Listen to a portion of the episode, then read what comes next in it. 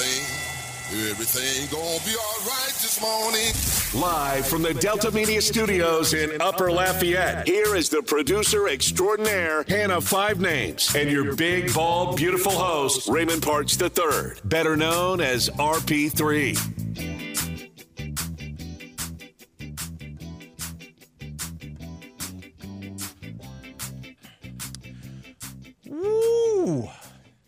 My phone was blowing up yesterday afternoon and all the way into the evening.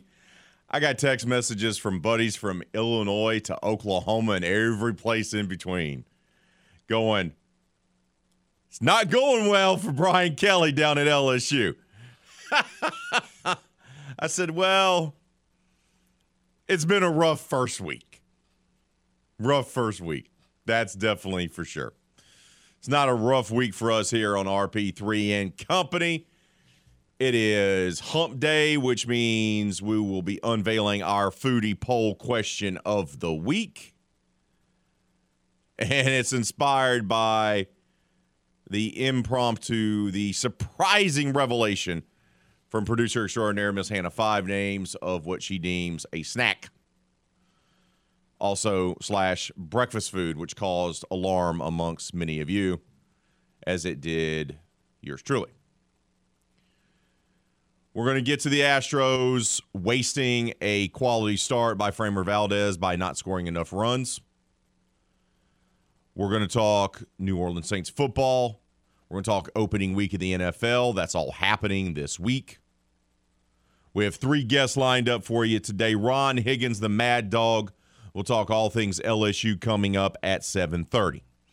At 8 o'clock, we're going to talk Southern Jaguars football with the Advocates Jim Kleinpeter, who covers the Jags. They're coming off a record-setting season opener. They're going to be playing LSU. Going to be getting a lot of money to play LSU. They have something special planned with the bands. We'll talk about that with Jim Kleinpeter, at 8 o'clock. And then at 8:30, Big Easy Blitz time with Andrew Juge of the Saints Happy Hour podcast. So we've got three guests lined up for you today. Of course, we will take your phone calls. We will talk about the foodie poll question of the day, of the week, rather, which is our poll question of the day on Wednesdays. But we're going to start off talking about the smack talk that's already ensuing from the producer extraordinaire, Miss Hannah Five Names. Give you a little bit of background. This coming weekend, her favorite baseball team, the Seattle Mariners, is taking on my favorite baseball team, the Atlanta Braves. She was already getting chippy about that, and that occurred on Tuesday. On top of that, we had the RP3 and Company Fantasy Football League draft last night, which I felt went very well the majority of you actually showed up to draft your team. It was a massive 14 team league. So it took a little bit while, but because we had the two minute restrictions, most people got their picks in in a timely fashion. Some of you didn't show up, so it had to wait till the clock ran out and then the computer picked the player for you. I got a text message from one of said of players said, "Bruh, I forgot about the draft. I said, bruh, yeah, you did. But we had our fantasy football league draft. And as expected, I hate my team. And I announced that with my fifth pick. I was like, I already hate my team. 14 team league is massive, right? It takes forever to get back to you. I picked at number five. Five names picked at number 10 in the snake style draft. Well, guess who has to face each other the very first week? Already the smack talk has occurred with the Mariners Brave series on deck for the weekend. But now, Miss Thang is already starting to talk smack about our matchup. By the way, the service that we're using is Sleeper. We're using the Sleeper app for our fantasy football league. It favored Hannah last night after the draft 51 to 49. This morning I wake up, it's now 50 50. Yes.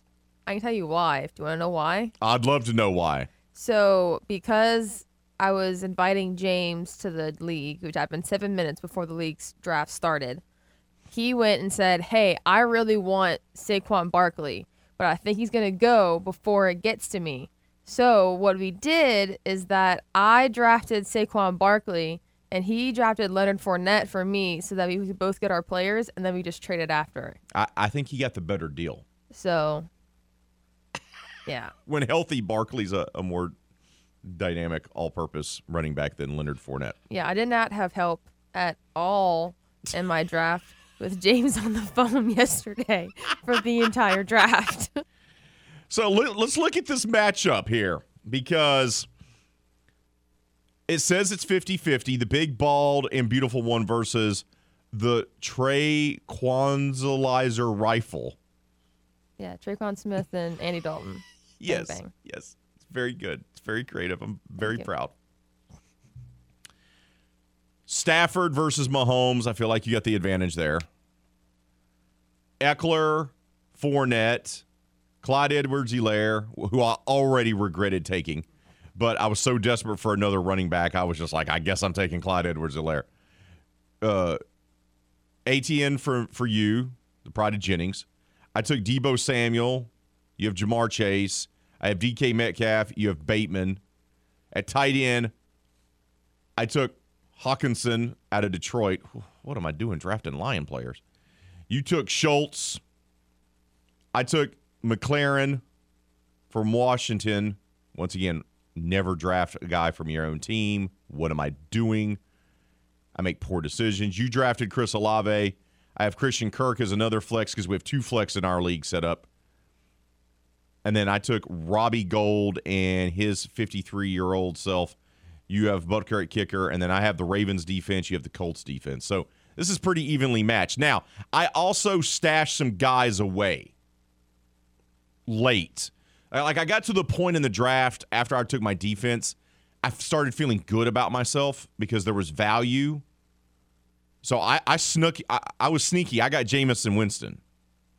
I got Jameis Winston late, and I was like, uh oh. And then I even like even even Mesh was like, oh, that's a good pick, because I'm high on Winston. I think he's going to have a good season, around around four thousand yards, thirty five touchdowns, less than fifteen picks. That could be better than Matthew Stafford. So I may have a guy that I may be able to swap out at quarterback during the season. And I also took a flyer on Harty because you got Thomas, you got Olave, you have Landry. Those are the three guys that are going to eat up most of the receptions for the Saints. But Harty's also a return guy. So, I don't know.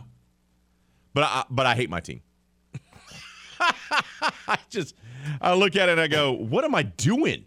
Why am I so bad at this? But the smack talk already commencing from you. Only your second year in fantasy football. I'm entering year 19. Our two baseball teams face off this weekend. And on top of it, on top of it, we got to work the Louisiana Raging Cajuns game together on Saturday night, six o'clock kick. Eastern Michigan Eagles. They're flying in. That's how you go and knew what I was saying. You could have said anything else. I did the little bird flap, and you're like, oh, yeah, they're the Eagles. Yes. That's what I got out of that in Pictionary. yes. So, so, and then there's also the kid's birthday party uh, earlier on Saturday. I don't know. Is this too much? Is this too much? Five names in RP3? Possibly, but it's fine. but it's going to be fine. It's going to be fine. Do we need to put ground rules here for the smack talk? Well, it depends. Because because I'm You not a haven't big s- smack. I, I don't I don't- I don't talk a lot of smack. Yeah, you if you if you're not like Foot, because Foot I talk very much smack to me. He talks smack to Paul because I played against his, the Yankees, Correct. but like he didn't talk a lot of smack. Paul to forgot me. about the draft, by the way. That's who forgot. That's who texted me later. Forgot about the draft. He said he forgot about two of his drafts. Good job there, bud. Oh man. I mean, I don't think we'll get too feisty in our smack talk to like how to set rules. I don't know. It'd be fine. No, no, we're we're we uh, we treat uh, each other with a, a certain level of respect. Yeah, so I remember you're my boss, so you know, there's that. There is that. New intern, pay attention. There's only so much smack talk you can have around here. Now, I'm pretty, I'm, I'm pretty laid back. Now, I, I, I am. I'm, I'm, I find myself to be fairly laid back with the staff. What do I care more about, though? Because see, here's he. That's the big question. My Braves are not in the same league as the Mariners. So if we drop two of three to you guys this coming weekend, it doesn't really impact us all that much, even though we've caught the Mets now in the National League East standings. That insurmountable lead that they built up, guess what? Withered away as the calendar turned to September. It would sting, don't get me wrong, but it's not like losing to the Phillies, right? Or losing to the Mets, or losing to the Dodgers. This is losing to Seattle. That's not even a team in my own division. Once again, rule of thumb I never root for a team in my division. Ever. In my division or conference. I'm not SEC chant guy. I don't root for a team that, that this this this thought process of well, oh uh, man, you know they're representing the division or they're representing the conference. You should root for them. No, no, no, no, no.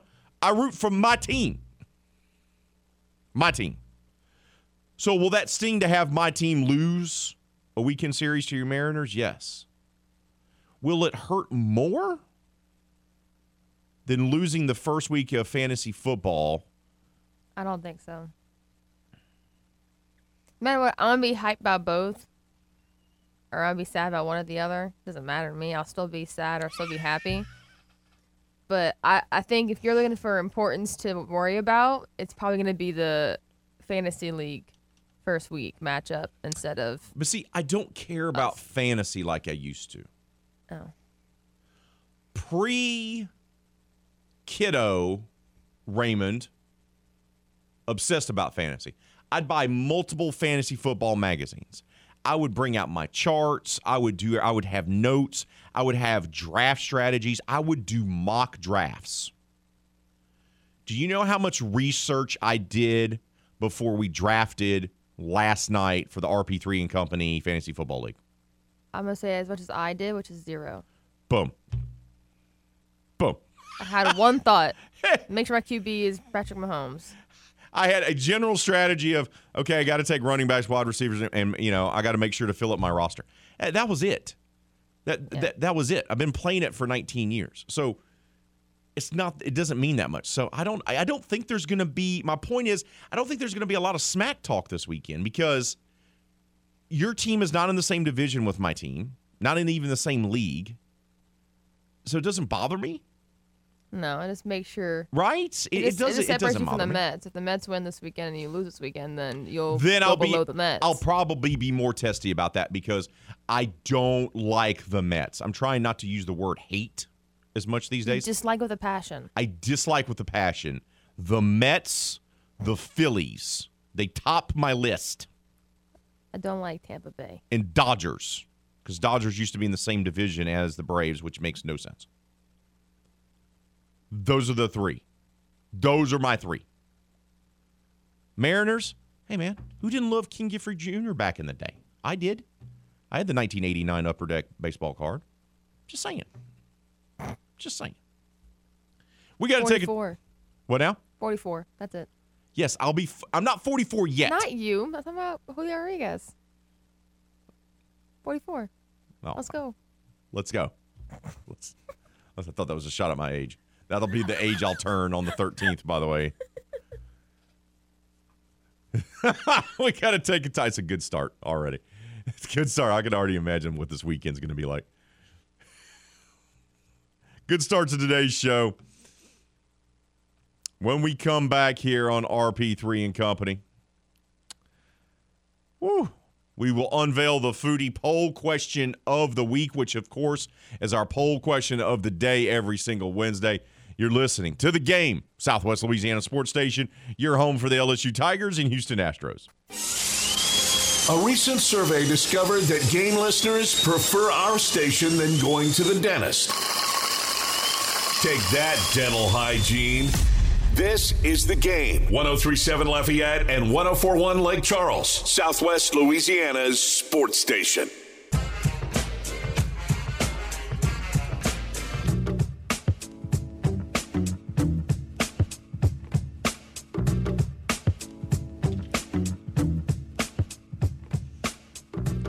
DraftKings Sportsbook, an official sports betting partner of the National Football League, is giving new customers a can't miss offer to celebrate the start of the new football season, which, by the way, kicks off Thursday night. Bet just $5 on Thursday's game and get $200 in free bets instantly. And as an added bonus for Thursday, everyone can experience the thrill of DraftKings early win promotion. It's simple. Bet on Buffalo or LA to win. If your team leads by seven at any point during the game, you get paid instantly even if your team loses. Download the DraftKings Sportsbook app now and use code 1037GAME to get $200 in free bets instantly when you place a $5 bet on Thursday Night Football. That's code 1037GAME only at DraftKings Sportsbook. Must be 21 years of age to play, physically present in Louisiana. Select parishes only. Bonus issued as free bets. One early win token issued at opt in. Moneyline bets only. Deposit and wagering restrictions do apply. Eligibility in terms of DraftKings.com slash football terms. Licensee partner is Golden Nugget Lake Charles. And if you have a gambling problem, call 1 877 770 STOP. Fantasy football draft in the books. How much smack talk will Hannah Five Names and yours truly be spewing at each other? We face each other in the very opening weekend, as our baseball teams will be taking – on each other as well this weekend. Could be a tense weekend on RP3 and Company. She's already showing her fist. Fist of fury over there. I wouldn't get too cocky over their five names because it's time for our foodie poll question of the week. Inspired by the ridiculousness that is your diet, which has made people extremely concerned for your well being. So much so that some people have commented that they're worried that you're not going to make it to the age of 30. If in case you missed it, on yesterday's show, the lovely young lady, hardworking, the LAB award winner for Radio Student Broadcaster of the Year, soon to be married in April, nuptials are right around the corner. Slips up that she had ramen noodles for breakfast. And I went, How did you have time to heat up the ramen noodles? Because something clicked inside my head. And this is where she unveils that sometimes she will straight up eat ramen noodles, which she calls ramen noodles, even though there's not a Y or a D in the name. And says that she'll just open up the pack of the ramen crack it open, pour a little bit of the seasoning on there, and eat it dry like a candy bar. One, I crunch them up first. I don't just eat it as just the straight square. I like smash them or like I break them with my, the, I guess you say the palm, not the palm of my hand, but like the bottom of my hand. And then I eat them like that. And just to make you better, I have Easy Mac for breakfast today.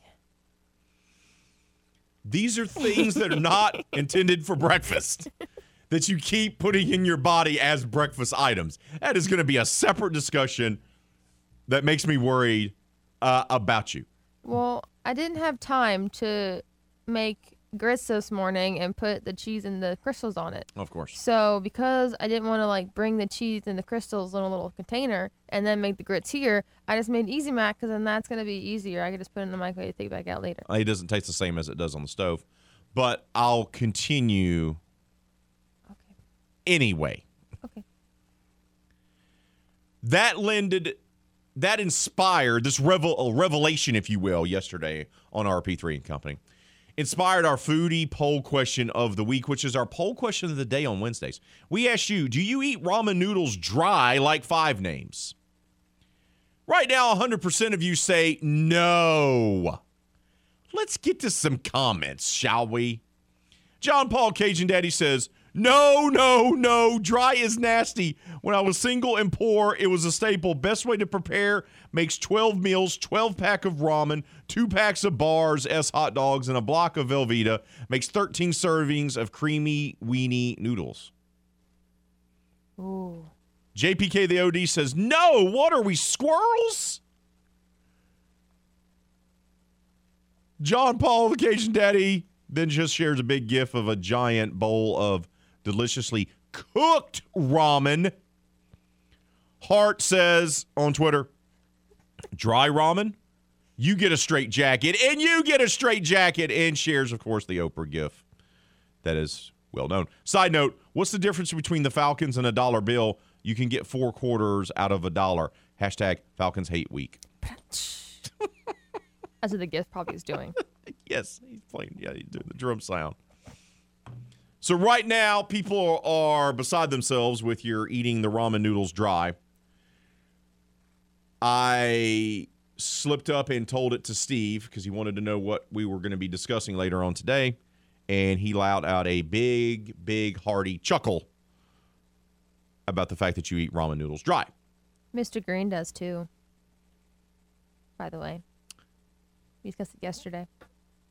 Mr. Green also made the decision to attend and proudly root for Northwestern State. We all fall short of the glory from time to time.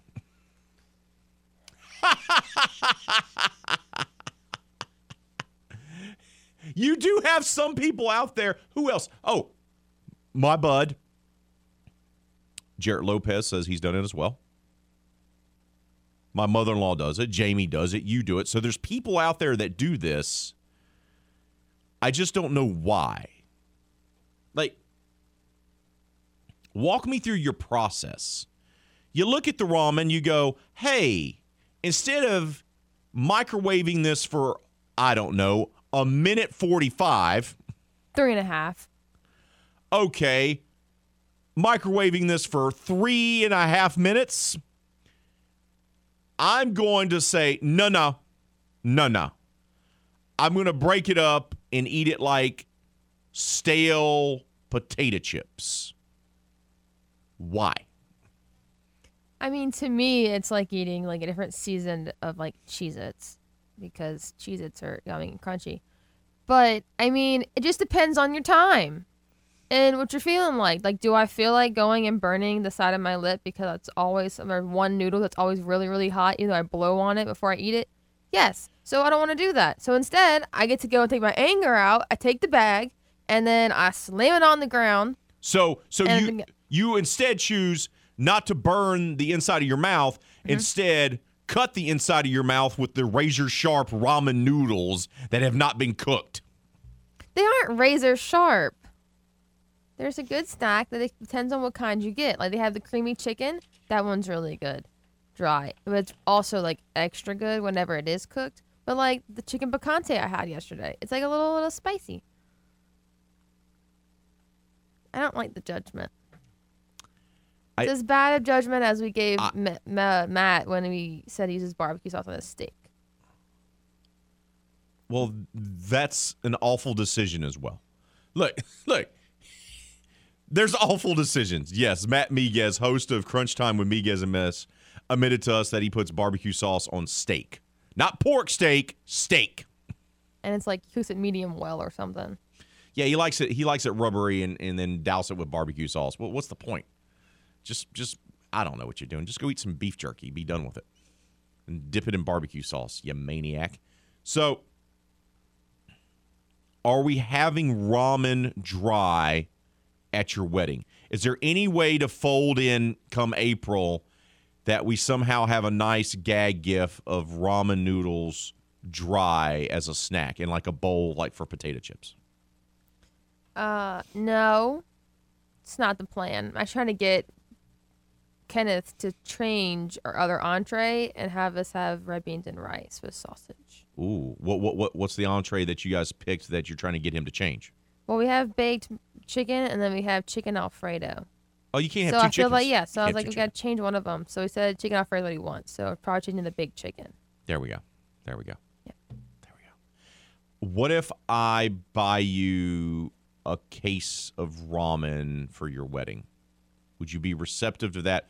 Would you like that? Instead of, you know, I could get you like a crystal place setting or whatever plates you put on your registry or you know, by the way, half the stuff you put on your wedding registry you will never use. You will you you will then sell at a yard sale 5 years later, I assure you. It, but I feel like if I got you a case of ramen noodles, you'd be like, "Thanks, RP3. You're looking Yeah. out for me?" You would. I'd be receptive of that. Yeah. All, all of our registry yes! Is though like things to update. Like we have because we've been living together for about four years now. We have a lot of the usual items, so everything's like upgrading them. So like we have a vacuum, but like it's a better vacuum. I think put like a Roomba on there, Oh, it, it's your and I don't have a toaster. You so. got to put the Roomba on there. Someone will buy it. Same probably will. You have like a ring doorbell too. Put all that on there, There we go. and a like two thousand piece Lego set of Harry Potter, because that's what I wanted. But there's also the honeymoon fund, where you just literally just put money onto the honeymoon fund to like go towards our honeymoon. There we go. There we go. Keep voting on our poll question of the day. Do you eat your ramen noodles dry like Five Names? Five Names says she crumbles them up, season them, and then eats them essentially like a potato chip or cheese it, as she likes to describe it. Or do you think that she possibly has contacted the mad cow disease? You let us know. Go vote on our poll question of the day. Leave your comments on Facebook and Twitter. Just make sure you keep it clean for the kids. Brian Kelly spoke to the media yesterday. It was memorable. We'll we'll share with what we'll share with what he had to say with you. That's coming up next. Here on the game, Southwest Louisiana Sports Station, your home for the LSU Tigers and Houston Astros. There are two types of sports reporters those who are respected for their ability at building relationships with coaches and players. And here's our game plan. Then there are those whose method of reporting is getting hammered with a college football team at Pat O's. We're going streaking! We'll let you guess which one RP3 is. Back to more RP3 and Company on the game.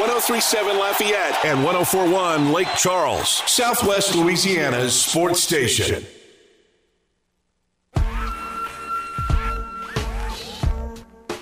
Yeah, I mean, you know, I think there were a number of those guys that were um, disappointed in their in their their play, and they're so hard on themselves.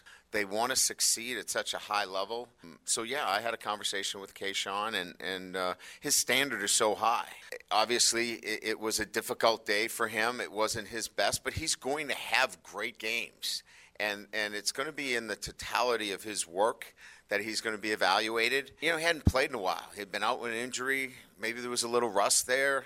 I, I, he's the least guy that I'm concerned about on our offense, but he's not. You know, he he carries that with him every single day. So yes, he's he's learning how to deal with that, and he's a young man who hasn't been in this situation before and he needs some guidance. And so we spent some time and, you know, we worked some things out that will help him handle the scrutiny. Uh, and, and quite frankly, the, the scrutiny was, was, was strong.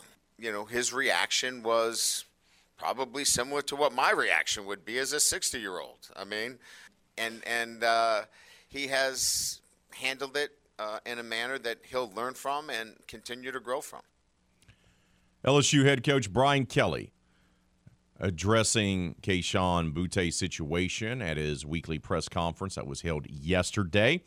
Course, the Tigers fell to Florida State in dramatic fashion 24 23 inside the Caesar Superdome Sunday night in the Allstate Louisiana kickoff.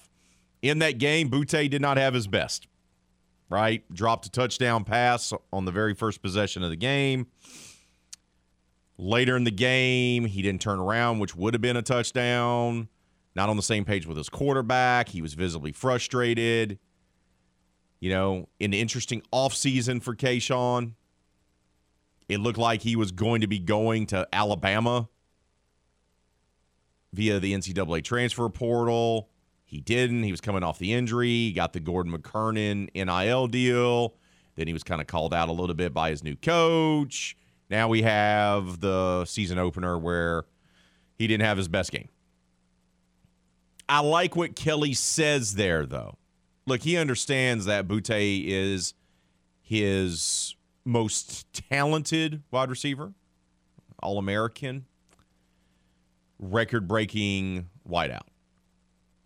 But Kayshon's also had to deal with frustration ever since he got to LSU. A prize recruit that comes in and has had to deal with back to back awful seasons. Coaches fired. They're in a rebuilding mode.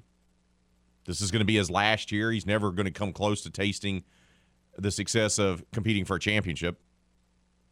How many quarterbacks has he has, has Kayshon Boutte played with? What, five, six now in three years? It's a lot. it's a lot. It's a lot of different guys. So Kelly's trying to handle it. He understands. They obviously had a conversation what they can do to, you know, have Kayshon kind of deal with adversity a little bit more, deal with the frustration a little bit more. You also saw Jayden Daniels talking to him during the game on the sideline. I liked that if I'm an LSU fan. And look, I said it on Monday's show, and I'll, I said it yesterday, and I'll say it again. Jayden Daniels was not the problem. There were a couple throws that weren't great. The kid was running for his life, and he still nearly pulled off a comeback for his team. He showed some leadership, showed some guts. Jayden Daniels was not the problem Sunday night inside the Caesar Superdome. Offensive play calling, not great. Offensive line, even worse. Middle of the defense, not good. Special teams, awful. Speaking of special teams, Malik Nabers, just like Kayshon Boutte, is from the 337. Boutte, of course, went to Westgate High School. Malik Nabers went to Comeaux High School before trying to transfer to Southside. He had a game that he'd like to forget, muffing not one but two punts in the game. Now, thankfully for the Tigers, those did not result in any points. Florida State did not capitalize on the miscues. But Brian Kelly gave us an update about if he's sticking with Malik Nabers at returning kicks or not. You know, we had the first muff punt, and it was my decision to stick with Malik. You know, we always are benefited by hindsight, right? You know, but I felt like he's an elite athlete, he's confident, and, and I wanted to show that confidence in him. That's my call in that situation. So, you know, one of them is on him, the other was uh, Coach Kelly sticking with him uh, I guess you could say. As it relates to the field goal extra point situation, we made a change. We flipped personnel over from that left side uh, and and moved somebody over there that we felt well, would shore that side up. We kicked the extra point with success and had the look we wanted. And then on the uh, the final PAT, uh, we didn't execute the way we needed to. So special teams was a bit of a mix. He did say yesterday during the press conference that Malik would still be in the mix, but former Lafayette Christian Academy star Sage Ryan and another player would kind of be in the mix at the return game. So they could use multiple guys instead of it all just being on Malik's shoulders. I mentioned to you that Jayden Daniels was not the issue. He was not the problem. He's not the reason why LSU lost the other night. And Brian Kelly talked about his thoughts on what the former Arizona State starting quarterback did in his first start for the Tigers? Yeah, I think I've talked a little bit about it. I think early recognition needs to be better, but I thought he competed well. I thought later in the game he definitely settled into some, you know, really good rhythm. I think when we did go some tempo, that really, you know, benefited him. Um, I thought late his pocket presence was excellent. He knew when to run, he knew when to stay in the pocket and and find, you know, the open receiver. So you know, I think first game, you know, kind of a mixed bag early on, settled into it nicely as the game went on. That's not good enough against good teams. You know, you got to be ready to go right out. And I think this will be, you know, probably a really good game, this past game, for him to, to really um, learn from and, and up his game. It's a good start. He showed some heart, he showed some leadership, and he did make some plays. He's got to get better. Can you imagine if Myles Brennan was back there? We, we could be having conversations this week about Myles Brennan being in a coma. if it wasn't for Daniel's ability to be mobile, LSU very well could have not scored anything. He's going to keep them in games because he's going to have to. Because here's the thing you don't fix an offensive line during the season. There, there- there's not a stopgap measure. There, there, there just isn't. You can tweak a few things. You can maybe move a guy from right tackle to left or left to right or flip the guards or whatever you may want to do. There's some minor tweaks you can do, but an offensive line isn't exponentially going to get better all of a sudden. They'll get slightly better, but it's not going to be like night and day. And once again, this is the third year in a row we're talking about the offensive line at LSU, which should be an easy place to recruit and develop offensive linemen, not being very good. They got to fix that in a hurry. If they want LSU to be back to being a contender, Brian Kelly's got to make offensive line a priority. He did with bringing in Will Campbell, who looked okay starting at left tackle, but huh, they got to get that offensive line better in a hurry. On the defensive side of the line, Maason Smith, we got the update yesterday from Brian Kelly about the immensely talented young player who injured his leg while celebrating another player's tackle. Had to be helped off the field, taken to the huh, medical tent, and then taken to the locker room. He was seen later on crutches wearing a boot. Brian Kelly gave us the update on the immensely talented young man. Yes, I can confirm. Uh, our doctors uh, confirmed an ACL tear yesterday um, after an MRI, which you know obviously uh, we're, we're crushed for him because he was celebrating for a teammate on the play, trying to show his support for a teammate. And so, anytime you you suffer an injury under those circumstances, you know, it's extremely disappointing. He's a great player. Uh, you know, you're going to miss great players, but you know, it's it's next man in now for us from that standpoint. So you got to count on you know other guys to step up, and they did in the game. You know, I, I think our defi- defensive line rallied, played as hard as they could. You certainly wouldn't, uh, after film study, single that out as a reason uh, for not having success. Um, so we'll call on some other players to step up in that role, and and um, you know we'll have to be in some instances creative you know, putting guys in position where we can succeed defensively. He said next man up, right? Well, who's that going to be? Who are going to be those players that are going to have to fill the void that was expected to be filled by Maason Smith this season on the Tigers defensive line?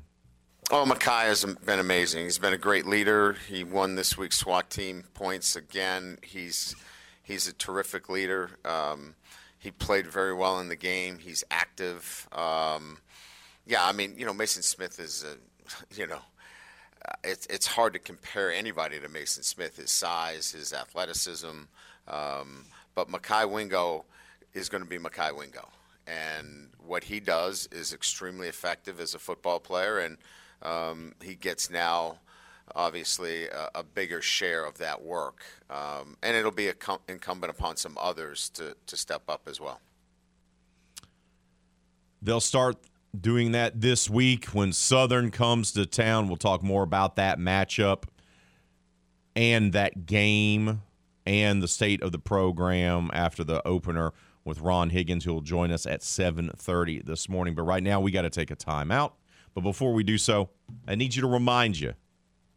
Here in Louisiana, there are thousands of miles of utility lines and gas pipelines buried just beneath the surface. Sometimes multiple lines are in one area. So, look, if you are a contractor that you've hired is digging a hole to put in a new fence, a pool, or any other reason, you run the risk of hitting an underground line by digging only a few inches.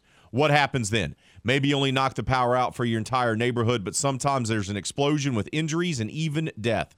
It happens every single year. There's a very simple way to avoid it.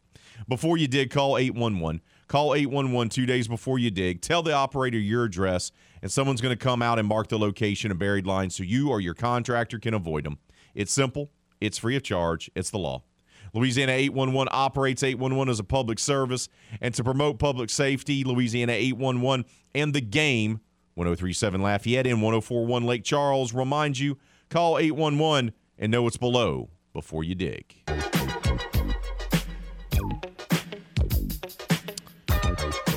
The foodie poll question of the week is our poll question of the day every Wednesday. We asked you this morning do you eat ramen noodles dry like five names? 96% of you say no, 4% say yes. Steve says, Forgive my ignorance, but what are ramen noodles?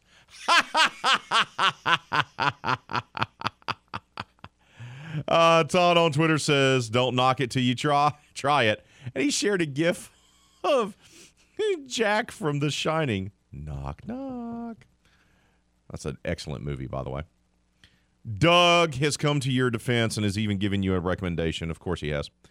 Recipe crunched up noodles on a ham sandwich with hot sauce. You're welcome, Hannah. Keep those votes coming on our poll question of the day.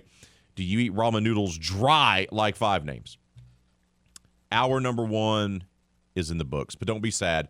Two more hours of RP3 and Company are on deck right here on the game. Southwest Louisiana Sports Station, and your home for the LSU Tigers and Houston Astros. Oh, yeah. Oh, yeah. Everything, everything, everything gonna be all right this morning. Live from the Delta Media Studios in Upper Lafayette, here is the producer extraordinaire, Hannah Five Names, and your big, bald, beautiful host, Raymond Parks III, better known as RP3. Oh, yeah. Hour number two has arrived. Hour number two has arrived. Should singing be more, a larger portion of what we do on RP3 and Company? I feel like that should be a poll question of the day, maybe later this week. Let the people decide because it's all about the people. We do this for you out there listening. You drive to work or school, or if you're just at, at the house, chilling, listening to us on your Alexa. Why wouldn't you be? Hey, it's your friend, RP3, Raymond Parks III here. Joined by the producer extraordinaire. That's Hannah Five Names. We have a new intern in the house. We will introduce him properly next hour. My man, I'm just going to tell you something right now. You're going you're going to like our new intern. One, my man's already hustling. Two, he's a Houston Astros fan. You're already going to love him for that. Three, he's a commuter like all of you. My man is from originally from Texas, Houston area, lives in Opelousas, works in Lafayette, interns at our station. Oh, and goes to school up in Alexandria, home of the Generals, LSU A. Just saying. That's a hustle right there. He's going to fit right in. You're going to like him. We'll introduce him next hour. We spent the majority of hour number one here in RP3 and Company talking about Brian Kelly's press conference, his comments. It was an interesting press conference. Of course, we'll go ahead and discuss briefly here what happened. The thing that caused such a buzz on the social medias. You know, the TikTok, the Twitter, the Book of Face, the Gram, the Snappy Chat. That's not what they call that. That's not what they call any of those things. Hello, I'm Raymond, and I'll be 44 on the 13th. So, a reporter, this became a bit of a viral sensation yesterday. A reporter who we've had on the station before walked in late to the press conference, his weekly press conference, which, of course, we carry live right here on the game. But instead of it being on Monday, because Monday was the holiday and they played Sunday night, they had it yesterday. Well, some a few reporters walk in late, and Brian Kelly makes an off the cuff type of remark about it, right? About them being late, and you know, typically you'd have to add money to a jar and all this other stuff, and it, it was kind of a smart alecky thing to say. Well, the reporter had this response to Brian Kelly live during the press conference. Maybe if you win, I'll be on time. I don't think it has anything to do with winning. She goes, maybe if you win, I'll be on time. Wow. That got a response nationally, of course. It's it's been wildly overblown. And, and the reason why this is Leah Vann is the reporter for The Advocate. She primarily covers baseball, but she's also a secondary LSU football reporter. She said on social media that she's, in fact, just a sassy Texan and that she has nothing but immense amount of respect for Brian Kelly, that they actually have a good working relationship since he's arrived. There's nothing about it. It was just having fun. She felt like he was having fun with her, and that's what she was doing back. It's been blown way out of proportion. Of course, she gets to be featured on the SEC network this morning because of it. So, you know. What's the old saying? Any publicity is good publicity. So, now that we got that out of the way, but that got a response from a lot of national folks, got a response from a lot of my friends in the Midwest that go, Well, it's not going great. Bad first week. And I go, eh, Time out. It's a little overblown here. Pump the brakes. So, we've talked a lot of Brian Kelly, LSU, obviously in hour number one. We've talked about our foodie question of the week, which is always our poll question of the day on Wednesdays. And we asked you, based on the revelation that came about yesterday, courtesy of the producer extraordinaire, Miss Hannah Five Names. Do you eat ramen noodles, which is ramen, not ramen noodles? Just like to point that out. Dry, like out of the bag, crush it up, put the seasoning on there. No water needed. Just pop it in your mouth like popcorn.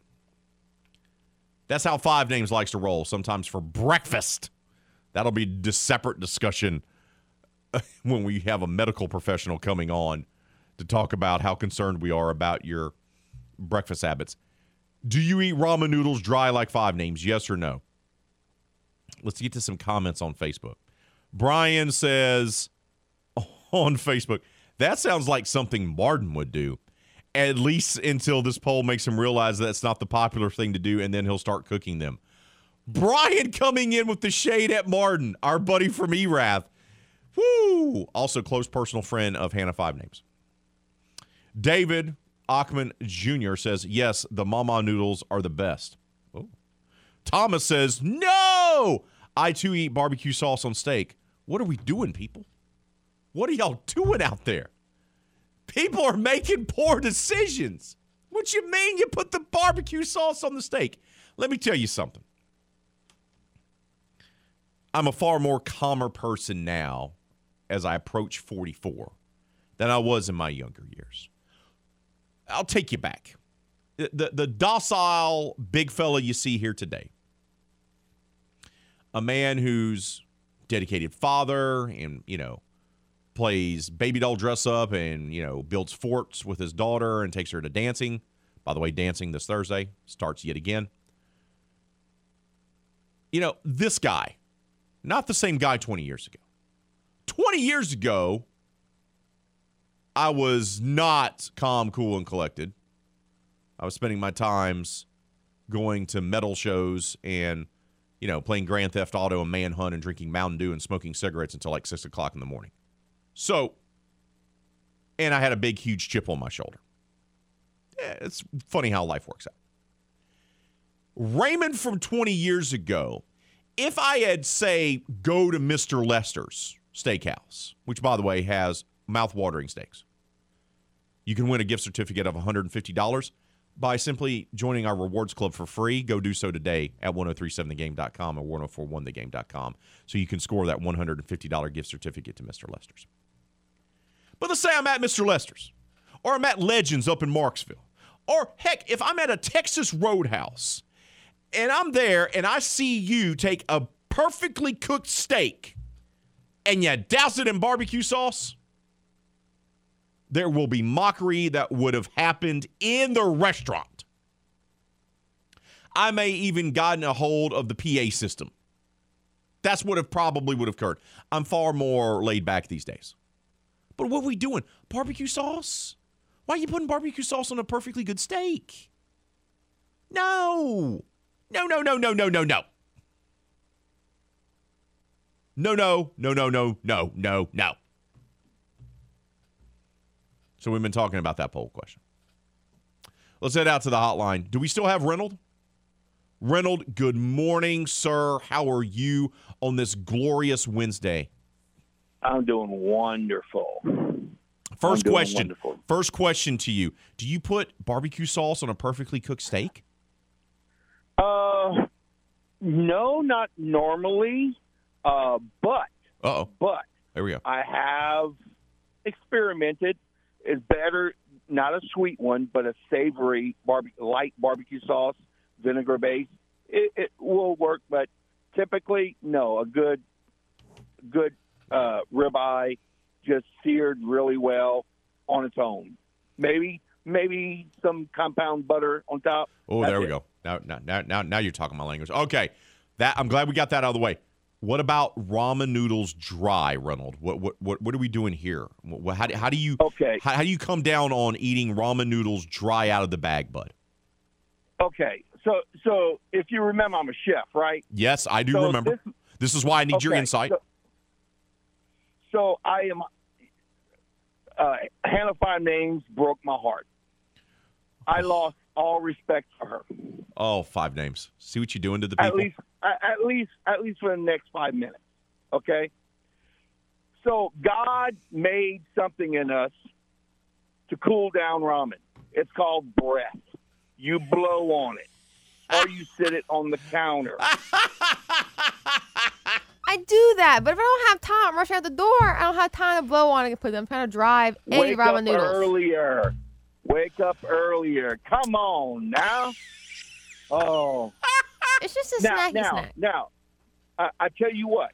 What you can do with those ramen noodles that are dry for your wedding, instead of rice, crumple them up and have your people throw the Oh. ramen noodles dry. Oh yeah, there we go. I spent a whole little five bucks. That sounds perfect. See, that's a great There idea, go. Reynolds. Thank you, brother. So with that said, I'm disappointed in Hannah Five Names, but I have a prediction. I think she will crush all y'all's faces in fantasy football. It's gonna happen. I feel like I I feel like it's going to happen. It's going to start off with week one when she faces yours truly, brother. Well, I mean, it one week at a time to the Super Bowl and win it all. There it is. Thank you, Reynolds, for your phone call, brother. Appreciate you. Have, a great day. day. See, see, you see what he did there? That's the you know, Reynolds because he calls so much, he's become part of the family now. So he he steps in. He's like, "Look, I'm disappointed. You hurt my heart that you're that you're eating ramen and that you know you, you don't know how to put like also uh, by the way put an ice cube in it that'll help cool it off too by the way so you can eat it. That said or just get a thermos and put it in the thermos and then you can have it when you get to work. You could do that as well. Instead of trying to rush to eat it before you leave just take the pot and just pour into the thermos close up the thermos bring it with you.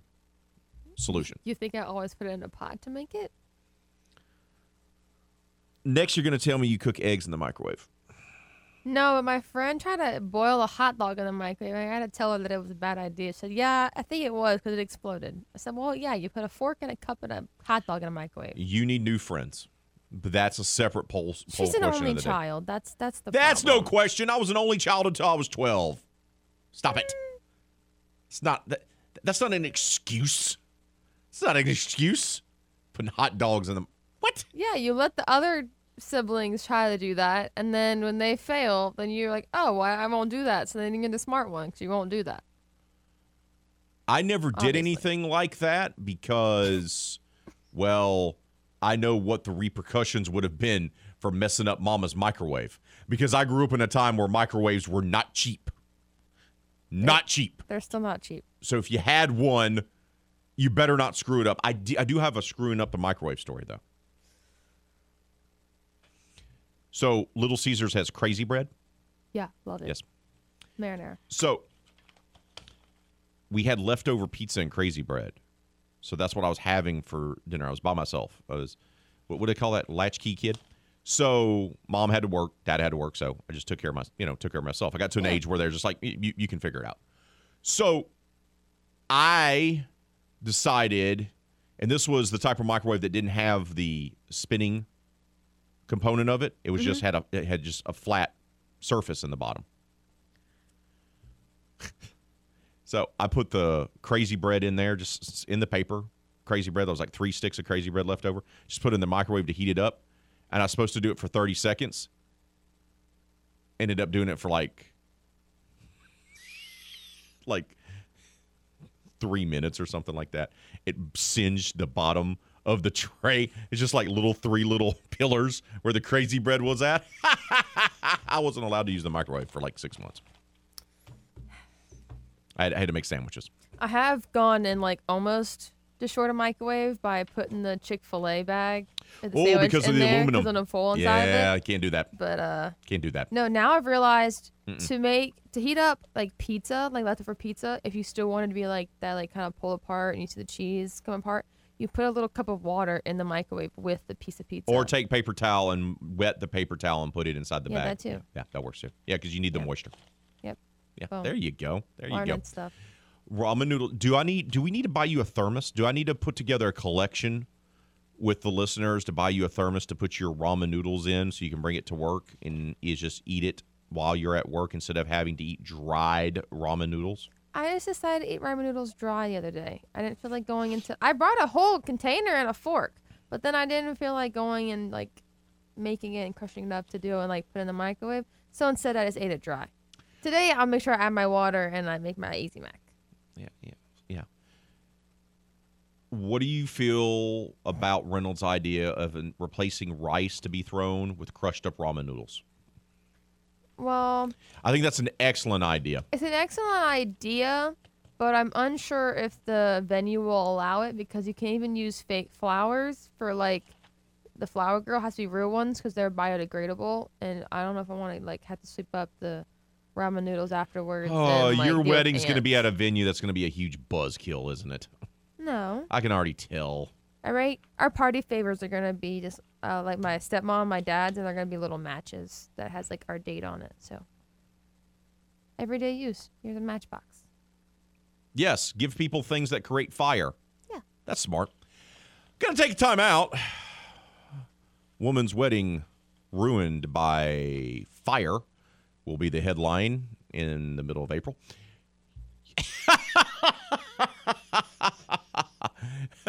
Smoky ramen noodle was served to firefighters afterwards. We got to take a timeout when we come back here on RP3 and Company. Astros waste a great performance by Framber Valdez. We'll recap it for you next here on the game. Southwest Louisiana Sports Station, your home for the LSU Tigers and Houston Astros. Let your voice be heard. Hello. Give us a call on the hotline at 337 706 0111 and speak your mind. Yellow. This is the game. 1037 Lafayette and 1041 Lake Charles. Southwest Louisiana's sports station.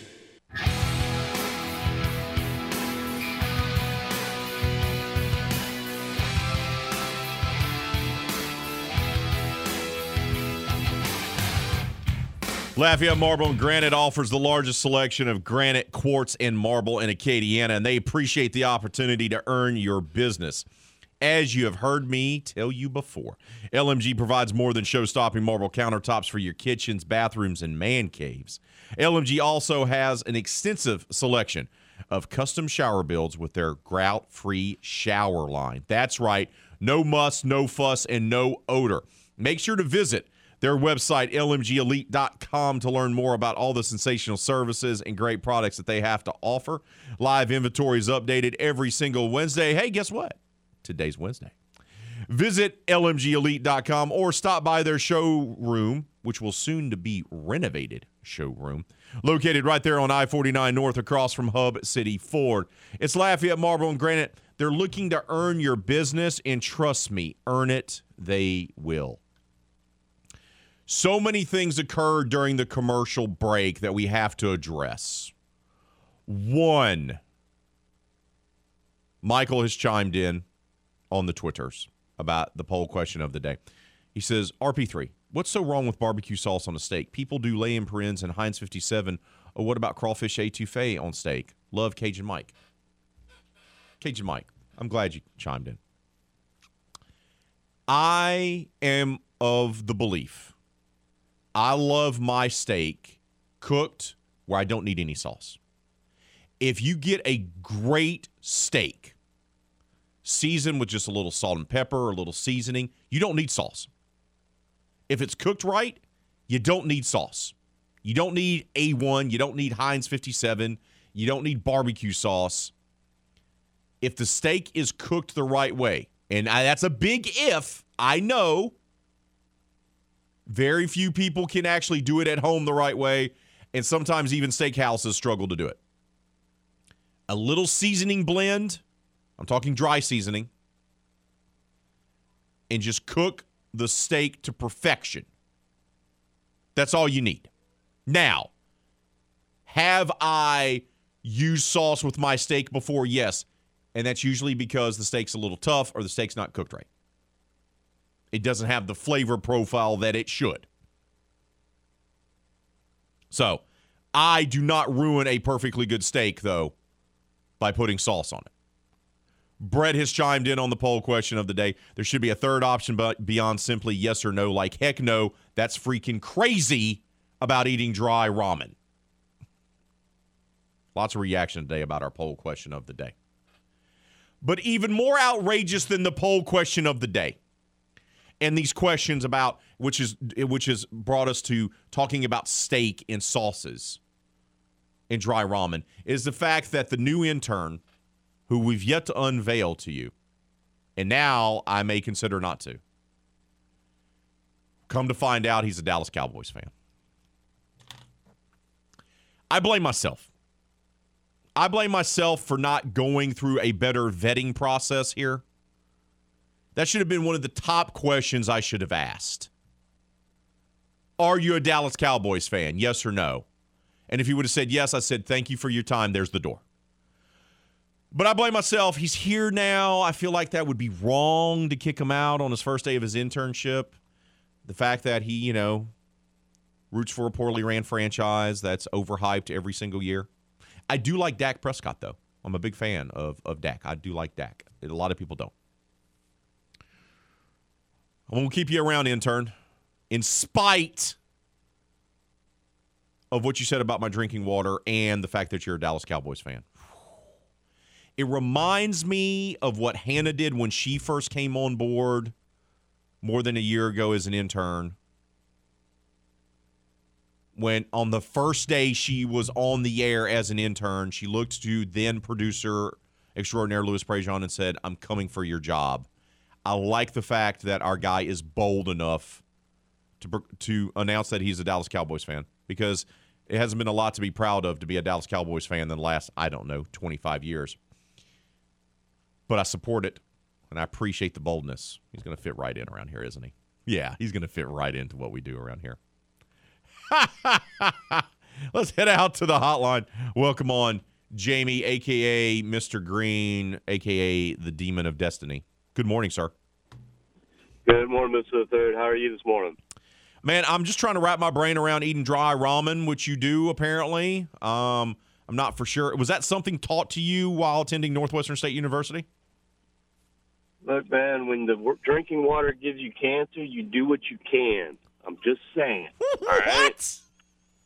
Oh, you never heard about that? Okay, so story time. In Natchitoches, the public water system failed inspection so many times that they actually had to put out a notice every six months from the FDA or whatever it was that the drinking water was not fit for human consumption and could lead to cancer. Oh, that's not great. No, That's, no, it is not. That's, that's not great. So, uh, that changes things a no, little bit. it's one of those things you just kind of you know buy the bottled water and go. No, um, the dried ramen isn't bad if you like break it up, use it as panko breadcrumbs instead of like regular breadcrumbs. It's delightful. Um, I've used it in uh, several different dishes over the years, uh, and you know if you're needing a quick fix, it, it works. And who puts barbecue on a steak? Who puts anything on a steak? If the steak's cooked right, it doesn't need anything. If it's not cooked right, you're eating the wrong steak. There it is. Thank you, Jamie. Appreciate your phone Y'all- call. Have a y'all have a tremendous day. day. I'm hoping that Jamie doesn't traumatize any children today while teaching them. Now, see, the thing is, though, is that if a steak is cooked correctly, as you said, Yes, then it doesn't need a sauce. that's correct. But I do like the taste of A1 sauce. So I sometimes will get A1 sauce just so I have the taste of A1 sauce with my steak. Kind of like the taste of it on my steak. If it's cooked right, it shouldn't need any sauce. But like as he was saying, etouffee, etouffee on some steak, that's going to enhance the steak. But that's not a sauce. That's a an entire dish that you're meshing together. That's a separate thing. Talking about sauce. If you cook the steak right, rule of thumb, if you're having the big fella over, the big, bald, and beautiful one, and you decide, hey, let's make steaks, and I go for the sauce, that tells you everything you need to know about your steak. My steaks are always really good. Garlic saying. powder, onion powder, and cayenne pepper. time. Just saying. Let's take a moment briefly to talk about the Houston Astros, who have decided not to score runs anymore for some odd reason. Losing four to three last night, wasting an absolute great performance by Framber Valdez. Framer was extended his record of yet another quality start. He pitched extremely well, but he gets tagged with the loss. He drops to 14 and 5 on the season. He went six and two thirds, gave up four runs on six hits. But here's the thing only two of them were earned because the Astros decided to be the bad news bears behind him defensively last night. He, he gave up two runs and struck out 11 and got the loss because the defense was pabon behind him last night. Not a good performance by the Astros defensively through 107 pitches. Just woof. And he stood in the game, and despite the Rangers going up with a two run double by Duran, and then Huff brings in another run, but Gurriel brings in a run on a ground out. Altuve hits a home run. The the legend of Altuve continues. McCormick scores a run on a fielder's choice to tie the game, but then boom, wild pitch scores the go ahead run there in the seventh inning as the Rangers take down the Stros four to three. Valdez gets tagged with the loss. And look, the, the Astros, Pena had a good night, two hits. Tucker had two hits. But where was everyone else? Altuve had the one home run, which was great, but that was his only hit. Alvarez still dealing with the wrist injuries. You can tell he's not the same. He's a shell of himself. One for five, struck out twice. Bregman was one for three, did draw a walk, but he also struck out. So, not their best effort by any stretch of the imagination. And now the Houston Astros find themselves split 1 1 with the Texas Rangers, who have already been eliminated from postseason contention. By the way, the first three teams eliminated from postseason contention in the American League all are from the AL West Rangers, Angels, Athletics. Not the Mariners, though. Mariners are just right there. They're going to be dangerous in the postseason. I would not want to face them if I was any of the teams left in there, especially the Astros, because Mariners play well against them. The third game of the series will be tonight. 7:10 is first pitch. Astro launch will begin at 6:40 with Robert Ford and Steve Sparks on the call, and of course you can listen to the game live right here on the game. Your home for the Houston Astros. We got to take a timeout. When we return, Ron Higgins, the Mad Dog from Tiger Details, will join us talking all things LSU. That's next, right here on the game, Southwest Louisiana Sports Station, and your home for the LSU Tigers and Houston Astros. What a great tiger. Half the week is in the books, which means it's time to talk Bayou Bengals with Tiger Details columnist, the Mad Dog himself, Ron Higgins. Here is Hold That Tiger on RP3 and Company. Mad Dog, good morning, brother. Look, man, you're on time. I appreciate you. You don't have to put anything into the being late jar either. I, you know, I probably would have just handed him a twenty dollar bill and say, "Run me a tab." Uh, Yeah, but, you know, it, it was surprising. Brian Kelly It was early because uh, for years, uh, I mean, eh, I mean, Ed Orgeron was a bit late. Les Miles showed up when he felt like it. So it was pleasantly surprising when Brian Kelly was like seven minutes early start. Uh, it was really nice. Uh, uh, you know, mean, everybody made it except one person, and uh, she later said she had a, a, doctor's appointment that ran late. But uh, you know, I, I think it's uh, you know, whatever excuse was. I think it's I think Brian's Kelly was Kelly's comment was a lesson that you always be where you're supposed to be early. You know, not not right on time, be 20, 25 minutes early. I That's- remember Mad Dog growing up in the rule in my household, and this was my parents' rule. So I tried, you know, as a teenager, you have your car and you're like, okay. And they're like, well, you can stay out till midnight. I'm like, perfect. So I'd pull into the driveway, I'd say like 1157, lock up my car, walk into the house at like 1159. So then, like the next morning, my mom's like, "Oh, are you planning on going out tonight?" I'll be like, "Yeah," and they're like, "Well, that's great. Now your curfew's 11." I'll be like, "Why is it 11?" Because you got home late. I go, "No, I did. I stepped into the house at 11:59. That's before midnight." They're like, "Yeah, uh, that means you need to be at least five minutes early. So if it's midnight, you need to be in the house by 11:55."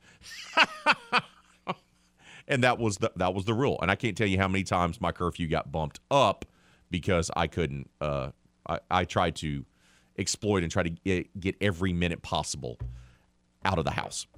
Well, you know, you were you were testing the limits, and uh, they dropped the, the time hammer on you. So you know, I mean, it's a uh, it's also uh, you know, like I said, that that that was that happened to her. That's understandable, but it's a it's a basic rule of journalism be where you're supposed to be early in case something all hell breaks loose. Exactly. So speaking of all hell breaking loose, let's go back to Sunday night. Everything that could possibly go wrong for this team did so. Offensive line was a dumpster fire, specifically the right side of the line. They couldn't run the football. Jayden Daniels was running for his life. Kayshon Boutte did not play a good game. The middle of the defense was soft because Florida State kept attacking it in between the hash marks, and special teams was atrocious.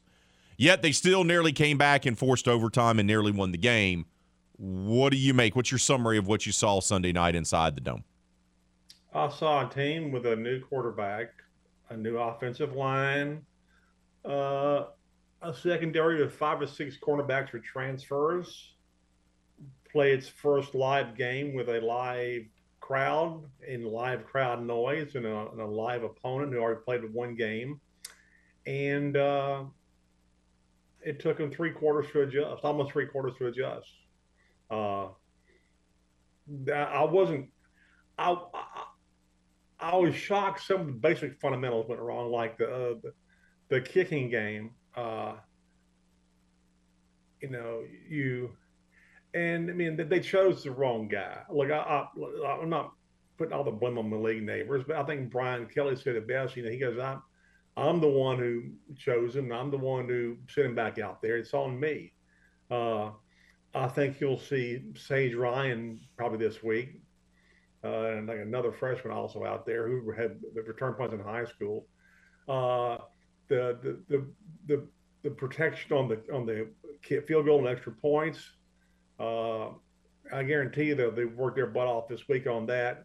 They made a, a, a, a, block switch on that after the first block and still didn't work.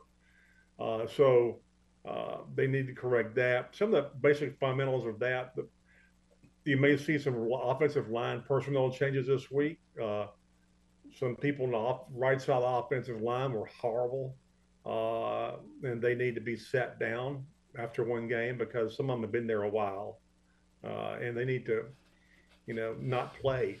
You know, I, I would almost start uh, looking at the freshman. I think it was Emory Jones is his name. I think it's Emory. Uh, uh, looking at him to play more.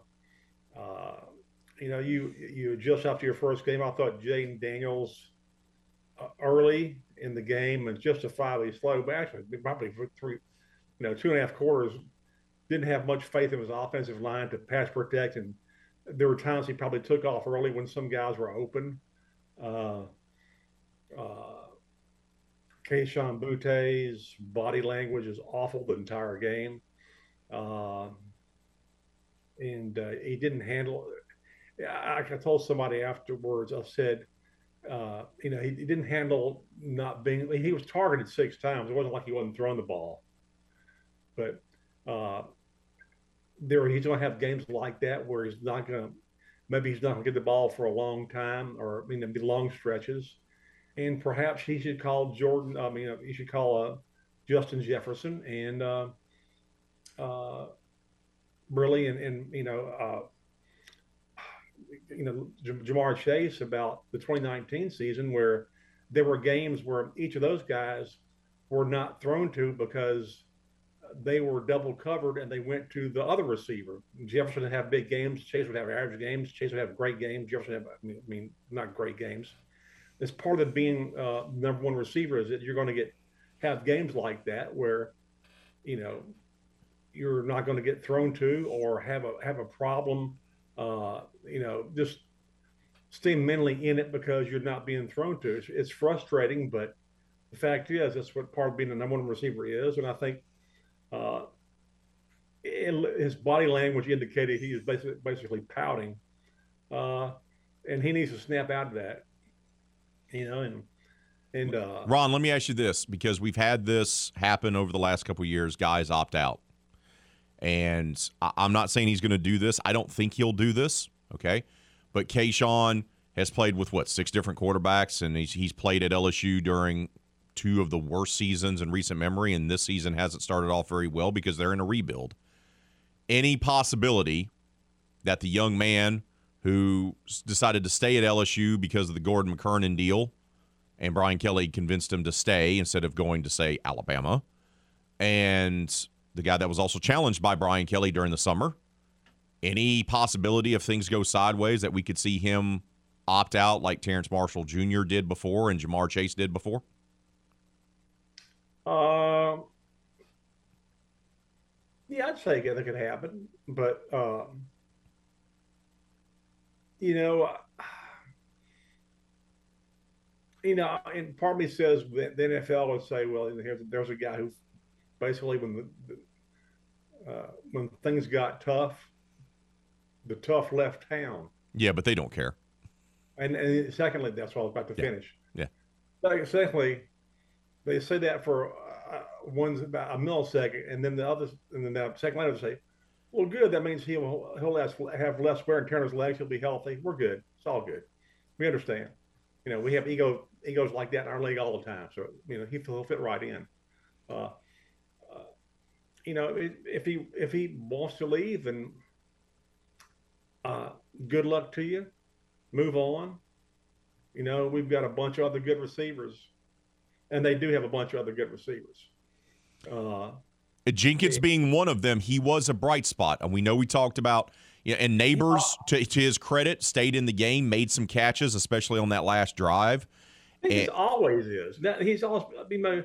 He's probably the most underrated receivers in LSU history in the last 10 or 15 years. All he does is catch passes.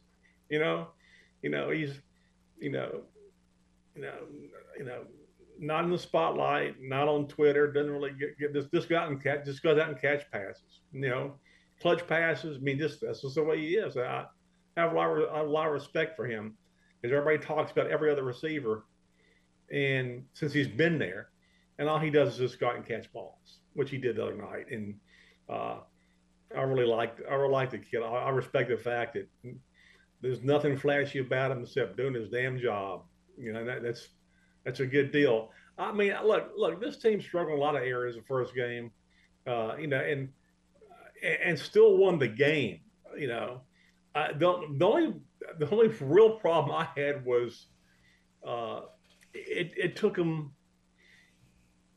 you know, two and a half quarters to figure out, let's put them in a Jayden Daniels an up tempo offense. I mean, obviously that was the, the magic key. It got him got him into a rhythm.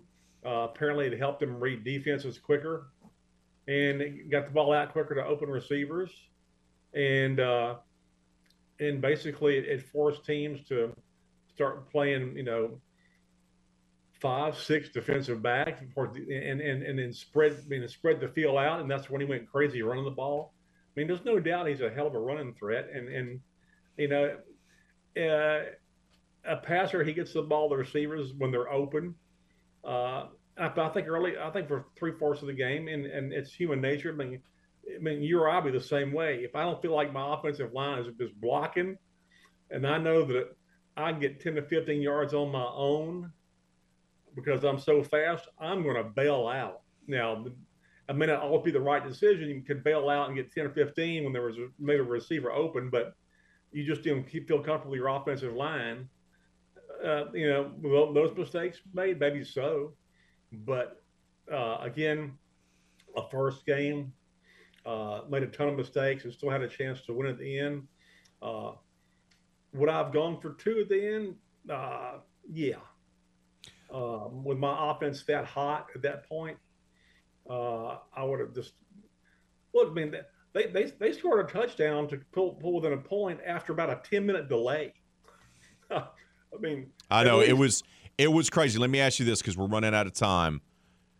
Does the performance you saw from start to finish Sunday night that we saw there in the in the Superdome does that change your perception on what this team is going to be this season? Because we know it was going to be a rebuild. Does this change how you think this team is going to fare record wise this year? I still think around eight and four. You know, I think you know they're going to have to win the game somewhere along the way. They're not supposed to win. Uh, but I mean, I thought I thought Daniels played played fine for a first game. Uh, they just they made too many mistakes and little things. You know. Yeah, he uh, wasn't the problem, Mad Dog. He wasn't. He I mean, wasn't the reason why they lost the game. Look, they fumbled two punts, and, and the defense still held them out. I mean, defense couldn't. the defense was clutch at times, and then defense couldn't get them off the field on third down. Uh, didn't tackle well, uh, and it, that's that's a problem. I think it's all a problem a coach has. Real quick, and when and, and, it's it's a dilemma for head coaches in preseason because you can only have so much contact. You want to protect your team from getting hurt in preseason, yet, but you need, you need to tackle people and that's a fine balance. And sometimes, a lot of times in first games, you miss tackles and look sloppy because you haven't had enough contact. But again, that's a fine balance coaches have to deal with in preseason practice. Do I, do I hit more than I usually hit, or do I not and preserve my not injury? So, you know, the, they went with the you know not hitting as much as they probably want to, and and and really paid the price for sloppy tackling. So, it's game two. It's Southern. Uh, you know, you know, I mean, I think uh, from what I saw, there's no point spread on the game, but the Southern band is a three and a half song favorite over LSU. But I think LSU's band will hold up nicely. Mad Dog, appreciate your time, brother. Thank you so much. Enjoy your day. I'll talk to you next week. we got to take a timeout. Once again, LSU will take on Southern. You can listen to that game live on Saturday, 6 o'clock right here on the game. Pregame will begin at 4. Saturday's a big day. It's also my daughter's birthday. She turns eight years old. Party at the Sky Zone. They'll be jumping on trampolines and eating pizza and birthday cake and the whole nine yards. Only a few days away. Today's Wednesday. So that means Thursday, Friday, Saturday. We're three days away. Three days away from baby girl birthday. Will I survive it? That's another discussion. We got to take a time out. Wrap up hour number two here on RP3 and Company. You're listening to the game, Southwest Louisiana Sports Station, and your home for the LSU Tigers and Houston Astros. Poll question of the day. Do you eat your ramen noodles dry like Hannah Five Names? That's what we asked you. It's our foodie poll question of the week. Do you eat ramen noodles dry like five names? 95% of you say no. Only 5% say yes. Darren says, dry? Why?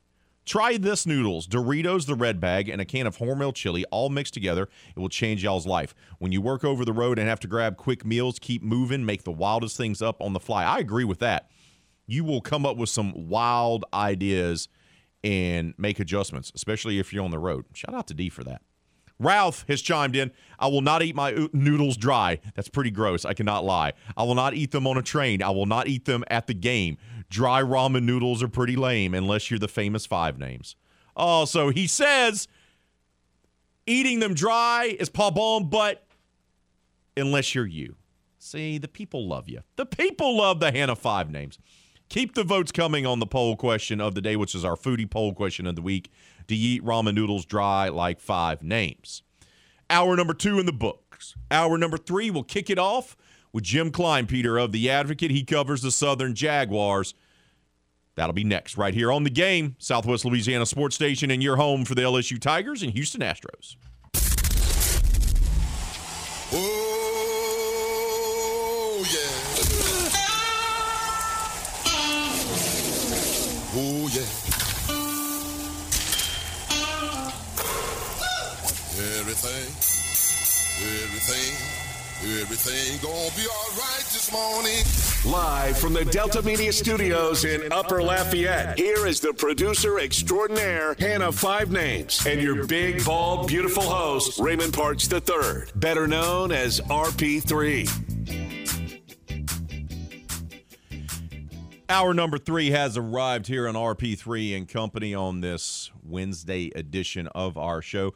Coming up in a half hour from right now, Andrew Juge from the Saints Happy Hour podcast will join us for the Big Easy Blitz as we gear up for the Saints season opener on Sunday at Atlanta. Don't forget to vote on our poll question of the day. It's our foodie poll question of the week.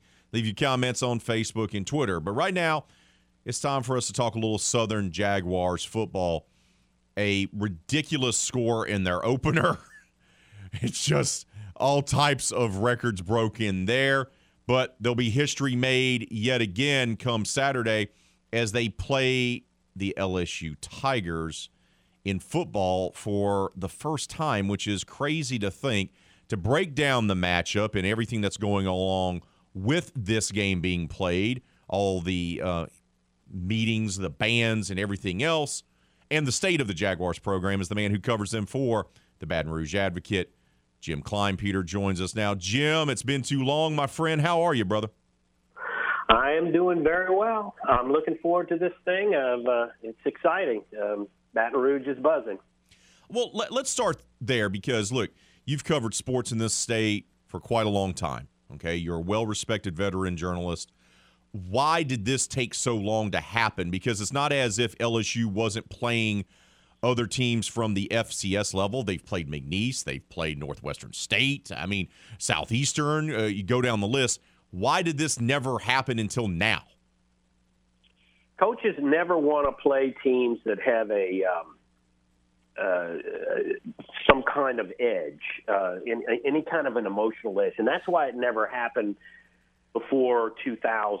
Uh, when Skip Bertman became the athletic director, you know he, he he did it in baseball. He went out and played other other schools, and they were LSU was already doing that in baseball. But what he would do is he would spread the gospel of baseball by taking the LSU show on the road. Well, he thought you could do it in football too, and it was good for the state because it kept money in the state instead of teams like McNeese, Nicholls, you know, whatever, traveling outside of the state, spending money. They spent it here, and that's good logic. And um, it just never occurred. I mean, there was there was such uh, and and the reason it's that was in the early 2000s, and and Southern and, and Grambling have always been on the you know on the outer edge of state schools. You know, nobody ever could comprehend them playing against LSU, and it, it should have happened in inside of the last 20 years sooner. It, it definitely should have happened because they were playing they were playing teams that had much less uh, uh, uh, uh, program than than Southern. Southern was is a traditionally traditionally a good school in its in its own um, in its own idiom. So uh, yeah, I mean this that's what makes this so great. They started talking about it uh, to I'd say about five. I remember Verge Ausberry coming to me and say, "What would you think about LSU playing Southern and Grambling in back-to-back years?" And I said, "I think it would go over great. I think you should do it as quickly as you can." And it took a little longer, but uh, just I think the Southern people are, are just happy it's here.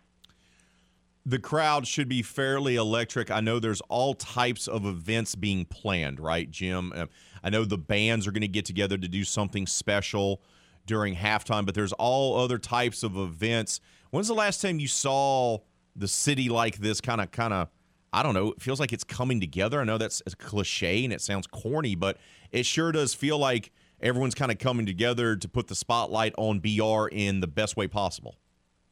Yeah, well, there's never been a game that did that. But there was a time uh, in 2003 when LSU uh, won its second national championship, but it was the first in in what 50 50 years. Um, they uh, Southern also won a black national championship, and they had a uh, a day of champions uh, where they had parades, the bands and the fans all went downtown, and they got together. And I, and I like what Eric Dooley said because he was a coach at Southern at the time, as an assistant coach. He said. Uh, you know, you had your blue and gold and your purple and gold, but you couldn't tell them apart because they were all, you know, jumbled up together.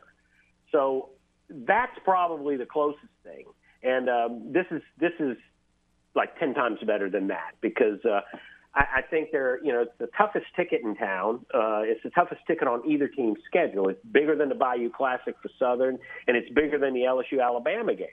Uh, the, the the tickets are in demand, uh, and uh, I think all the uh, tailgating spots have been taken. Uh, you know, people are going to be showing up uh, I think you're supposed to not show up to tailgate until after five on Friday, but I think that rule's going to be violated.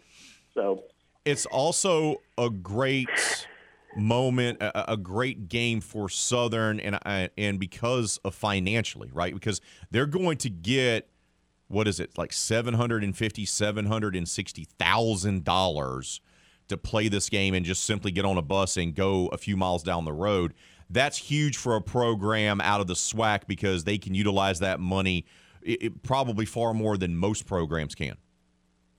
Absolutely, and I think it's going to push upwards of eight eight hundred thousand when you uh, in value in cash seven sixty, but in value they also got eight hundred comp tickets which um, that's a pretty sweet deal too, uh, because because they got so they knew they were going to need a lot of dignitary uh, provide a lot of dignitaries with some tickets, but uh, yeah, and uh, I, I think that's the going rate. Uh, you know, LSU pays usually a million dollars to have a team come in. Um, it, it that's pretty much the going rate, and and because Southern doesn't, you know, it's like a whole. It's going to be it can be like a home game for Southern. They're still going to get a hotel because they do that before their home games, but there's no travel involved. They, you know, it's a bus ride across town, uh, and and it's this is really sweet for Southern considering uh, how badly they got hurt in the COVID year. You know, they only had one home game, uh, and they played five total, so they went almost a whole year with, with practically no revenue. And uh, this is kind of a, you know, maybe a little bit of karma for them. We're talking with Jim Kleinpeter, he covers the Southern Jaguars for the Baton Rouge Advocate. He joins us here on RP3 and Company. All right, Jim, let's talk about this team and let's more importantly talk about the man in charge. You know, Dawson Odums had a great uh, run of success there, couple of conference championships, did a very nice job, but then he went o- he went off to greener pastures. They had kind of a stopgap guy there during the COVID year. It didn't work out. What do you make of the man in charge of the program now? Well, the, the difference with uh, Eric Dooley is that he's a consensus uh, a consensus choice. I think he, you know, to to ruin to continue to pound a cliche. he checks all the boxes, and, and like no other coach since Otis Washington, um, you know, everybody is in favor of Southern bringing this guy in. They never really embraced Dawson Odums. He was like a he was an interim in the beginning, but he but he was so successful as an interim that they gave him the job full time, and he did a very good job with it. He he won the SWAC title. That was Southern's last SWAC title, though. And Eric Dooley was here. The the, the best thing he had going for him was 13 years as an assistant under Pete Richardson. And you know, you know, the icon coach is the one. You know, if only we could bring back Pete. Well, Eric Dooley's the next best thing because he's just uh, he he learned he learned how to be a coach under Pete. He wasn't he was a high school coach for maybe a few a handful of years at McMain in New Orleans, and then uh, they offered him a a, a, a part time job as a running backs coach, and he he he um he commuted from New Orleans every day, and Pete that won Pete over, and Pete hired him as the uh, as the wide receivers coach, and that began the association. And he's had a nice rise. You know, offensive coordinator at at uh, Pine Bluff, and then at Grambling. Head coach at Prairie View won a, you know, won the division title last year, and just completely smoked Southern last year at homecoming. And it was as if you know it couldn't have been a more timely victory for him to get this job. And so uh, this is a guy that they love, and he brings exciting offense. And uh, I mean, they piled up enough touchdowns to you know three games worth of touchdowns last week, and and of course the uh, opponent had something to do with that. Well, let's let, let's let's transition to that because they opened up the season beating Florida Memorial University 86 to nothing. I'll say it again, 86 to nothing. Now obviously the level of competition is not great, but as someone who has covered this team, I know the competition wasn't great, Jim, but what was your big takeaway? What what did you what stood out to you more than anything beyond the lopsided score where they put up 42 points in the first quarter? Well, it's hard to score that way against air, and I'm I'm I'm not kidding. I mean, they were very sharp, and that's that's why you know they didn't muddle around at all. You know, and, he they attacked from the beginning, and they scored on every the 42 points in the first quarter. They scored on every possession, uh, five possessions. They got a defensive touchdown. They, they ended the day with two defensive touchdowns and a safety. Defense played well. They got a shutout. Florida uh, Memorial didn't get closer to, than the uh, Southern 43 yard line. So, um, you know, you can beat a bad team or, a, or, a bad program uh, and, and, you know, mess up and, and, and look bad doing it. But uh, other than, you know, the 16 penalties uh, were fairly easy to overcome. And this is a program they beat that uh, has only been um, reestablished uh, for three years. This is just their third year back after going 62 years without playing. So yeah, uh, you know, there's a little bit on both sides of that. Uh, they, but it's hard to it's hard to be that sharp. Uh, a lot of teams just muddle around, and, and everybody who played played well, and they emptied the bench, and that that's the key for Southern because they run this pace offense. You have got to be three deep with that type of offense because you're going to be running players in and out the entire game. Well, that that's what I was going to ask you. Tell us a little bit about the offensive identity. What's the scheme, and what do they like to do offensively?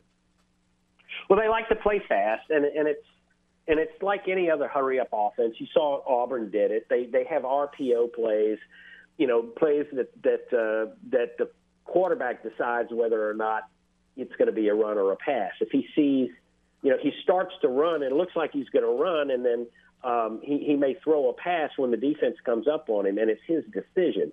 And they got a good quarterback for that. He's got good feet.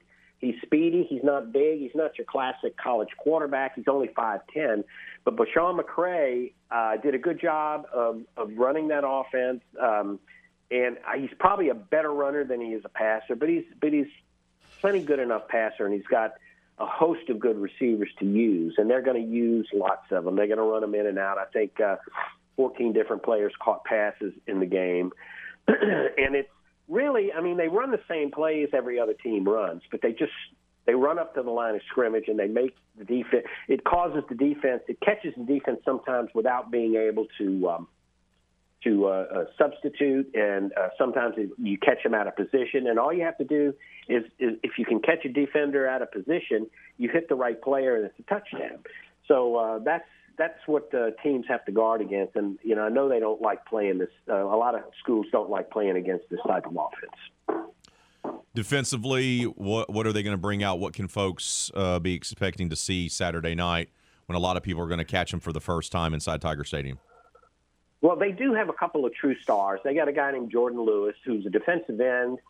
34. He had 34 career sacks coming into the season. He got one uh, the other night, a sack a script and then he actually stripped the ball away, from one of his teammates and took it into the end zone. Uh, one of his teammates recovered the fumble, and he, he kind of took it away. His, his teammate kind of gave it to him because he was going down. So, um, but he's a true star. He, he's a guy that probably could.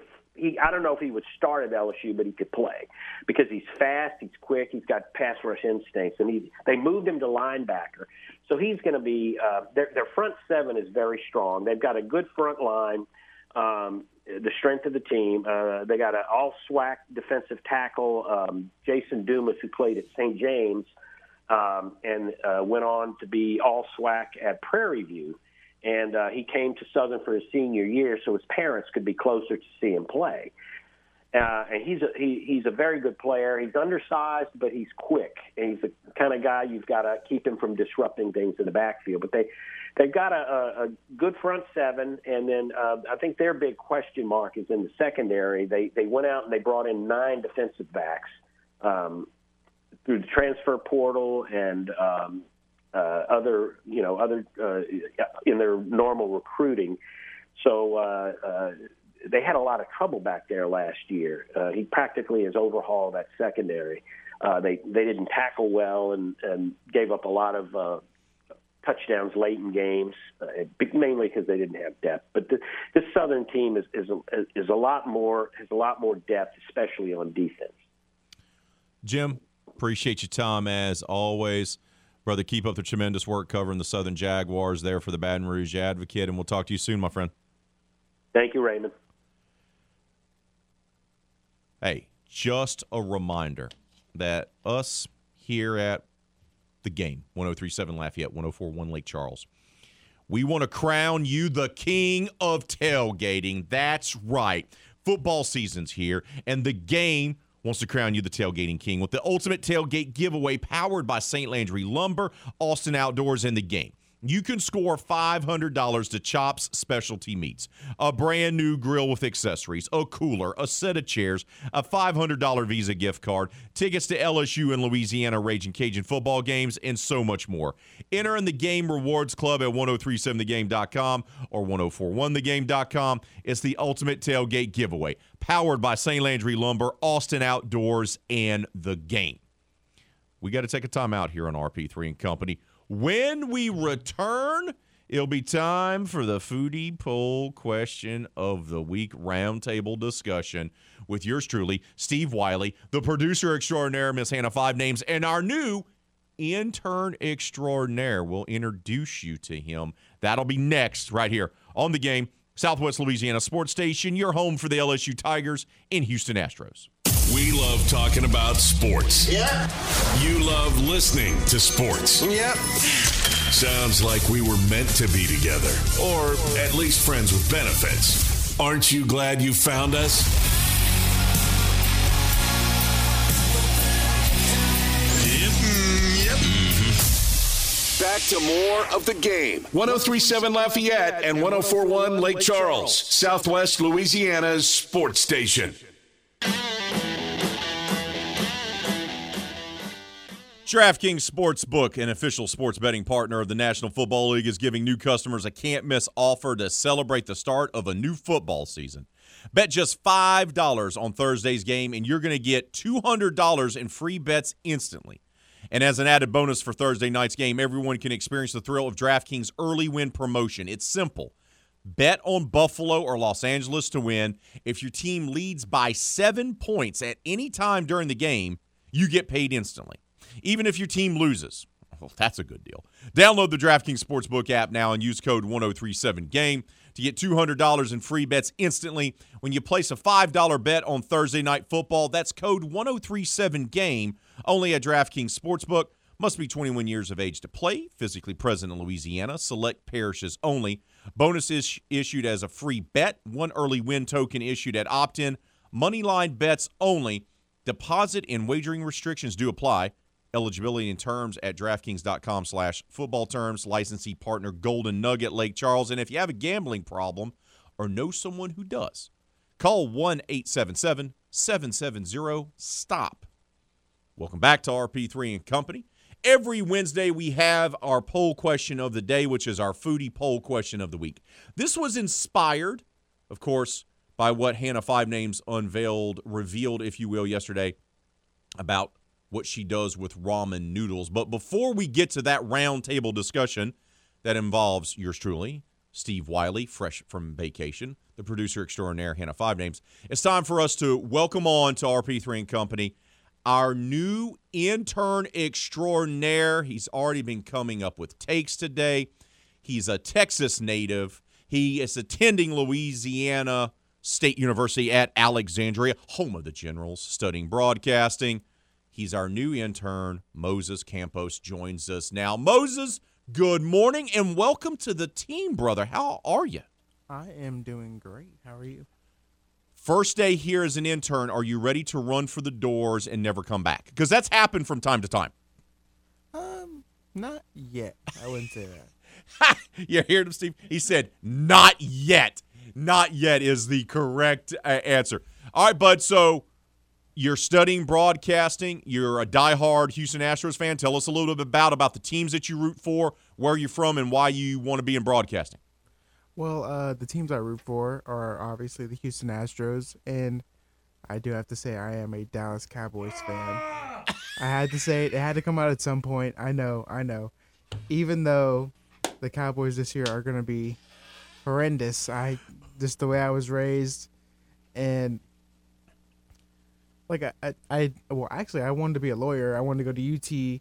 I wanted to play football. Well, football dream stopped when I stopped growing, and uh, so then I, I figured football was gonna be my life, and I got into sports broadcasting. I started like doing stats and doing all this and that, and LSUA had a sports broadcasting communications degree, so I just felt like that was the right place for me.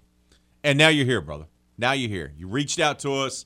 We hooked you up. Now you're going to be beginning your internship. You're going to be joining us a couple days every week here on RP3 and Company. So welcome aboard. Thank you for being here. And we're going to start off the roundtable discussion with you. As you know, our poll question of the day is Do you eat ramen noodles dry, out of the bag, dry, like Hannah Five Names admits that she sometimes does when she's rushed for time. She'll crunch it up, season it up, and eat it like a Cheez It or eat it like a potato chip. What do you make of this revelation from the producer extraordinaire, Hannah Five Names? You know, I actually went on the poll and voted no. Just to make sure my vote was in there because I don't understand. One of my friends, she used to do that all the time, but she wouldn't crush it up. She would just put the seasoning on top and eat it like it was a bar. Oh, like a And- candy bar. Like a candy bar. She would either break it in half or just eat the whole thing. I just could not understand why people do that. So you you come out strong with the no, and you even know someone that's done this, and uh, he, he still made sure that his vote was heard. Uh, Moses, thank you for that. All right, Mister Wiley, you've been grunting and groaning. And some of that has to do with the fact that Moses is a Dallas Cowboys fan. The other has to do with the fact of eating ramen noodles dry. The microphone, the floor is yours, my friend. Well, first off, Moses, we need to talk. We'll uh, revisit that later. Hannah, five names, my dear. I do not understand this at all. Just chomping down on dry ramen noodles? Really? Yeah, it's really good. And I don't like, I guess, as his friend did, I don't have it as a whole bar. I do crunch it up to where it's at least like maybe the size of like a quarter size of little chunks. But yeah, a little bit of seasoning on it. It's like your own seasoned Cheez Its. I'm sorry, but yuck. I don't know what else to say. I don't like any dry food. I mean, it, I, it's like, for instance, like traditional cornbread, for instance, is too dry for me. When I make it, you know, I use, of course, the popular Jiffy mix, and I make it according to the instructions, but with one extra thing. I add a can of cream style corn to it. But y- I, I've, I've I've had that before as well. So so you don't like anything dry. So does that mean you don't like like po' boys because of the French bread?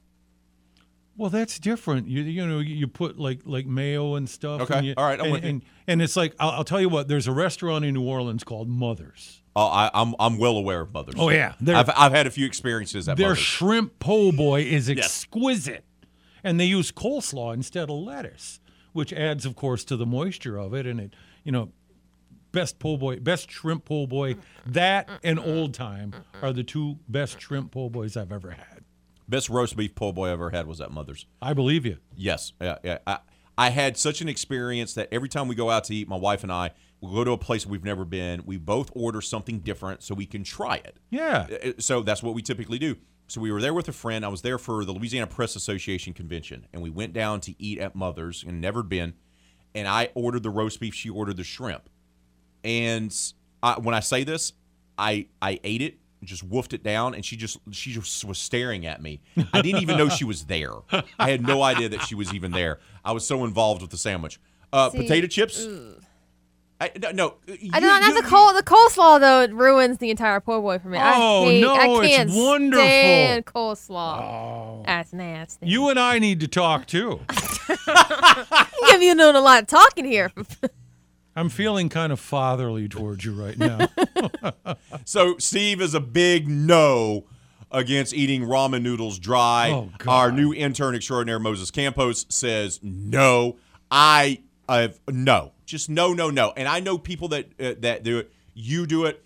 Uh, my buddy Jared Lopez does it. Shout out to him, listener of the show. My mother-in-law does it. I know people that do it. I just don't understand it. It just no, just you know, and like I told you before, just cook it. It takes literally two minutes to boil on the stove.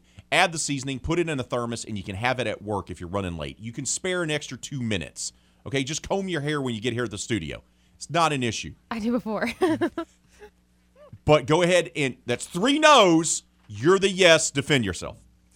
okay, one, it's a very quick snack. It's also a snack. Yes, I did eat it for breakfast the other day because I was feeling kind of frisky. So I was like, I'm gonna have it as a snack instead of actually cooking it. Because I did bring a fork and a bowl to the studio to make the ramen noodles, and then I didn't do that. I decided just to crunch them up and eat them.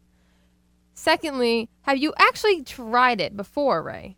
Are you just saying no to say no? Yes, I've tried it because when I, the first time I saw it, I was like, "Well, what is that?"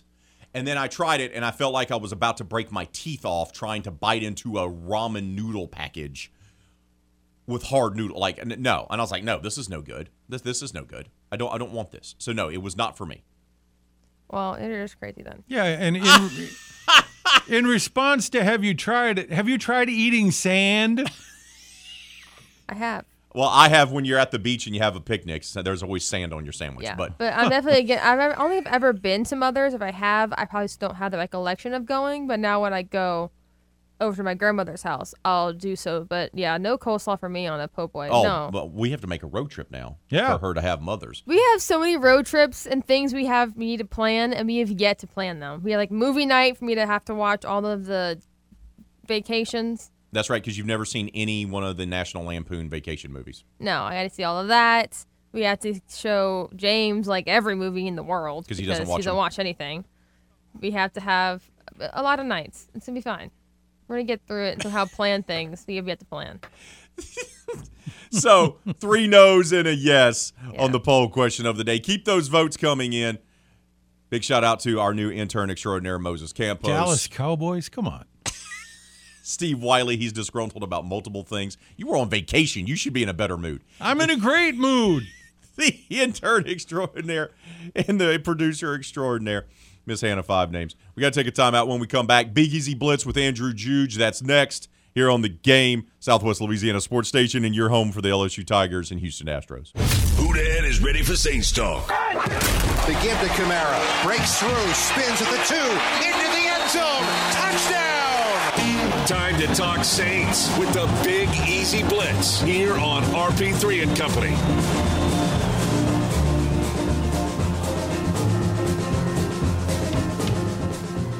Andrew Juge, the man behind the Saints Happy Hour podcast, a man who is fancy. And when I mean fancy, I'm talking vacationing in the Catskills type of fancy, going to the Greenbrier and having brunch, eggs Benedict possibly on the menu, and a man who sips tea with his pinky out. Yet still finds time to put together one of the best Saints podcasts out there. Andrew, good morning. How are you? Well, with an introduction like that, I was doing great. Uh, but, you know, now you, you got me feeling a little embarrassed. So I, I don't know how I feel, Raymond. Uh, you got to feel pretty good because we've gone what, like four or five days without some sort of incident involving the New Orleans Saints, right? So it, it's got to be a good thing. No, that's a great point. Uh, look, I, I, I am braced for whatever news hits next, and, and certainly uh, it's never a dull moment with the Saints. And uh, the Marcus Maye news that hit most recently is is a keen reminder of that. But uh, look, at, at any day now leading up to the Falcons game where someone isn't arrested, uh, someone doesn't do something weird or a suspension isn't looming or some kind of crazy news hits, uh, I, I'm thankful for that. Let's talk about this team heading into their opener because for the past, I don't know, eight months, the national narrative, Andrew, was the Saints are going to be Paul They're going to be awful. They're not going to be any good. They can't win without Sean Payton. And I kept talking about it every day, essentially, it seemed like on my show, that this is a team that was had a winning record last year, despite two bouts of COVID, despite playing four different quarterbacks, including one named Ian Book and the other one named Trevor Siemian.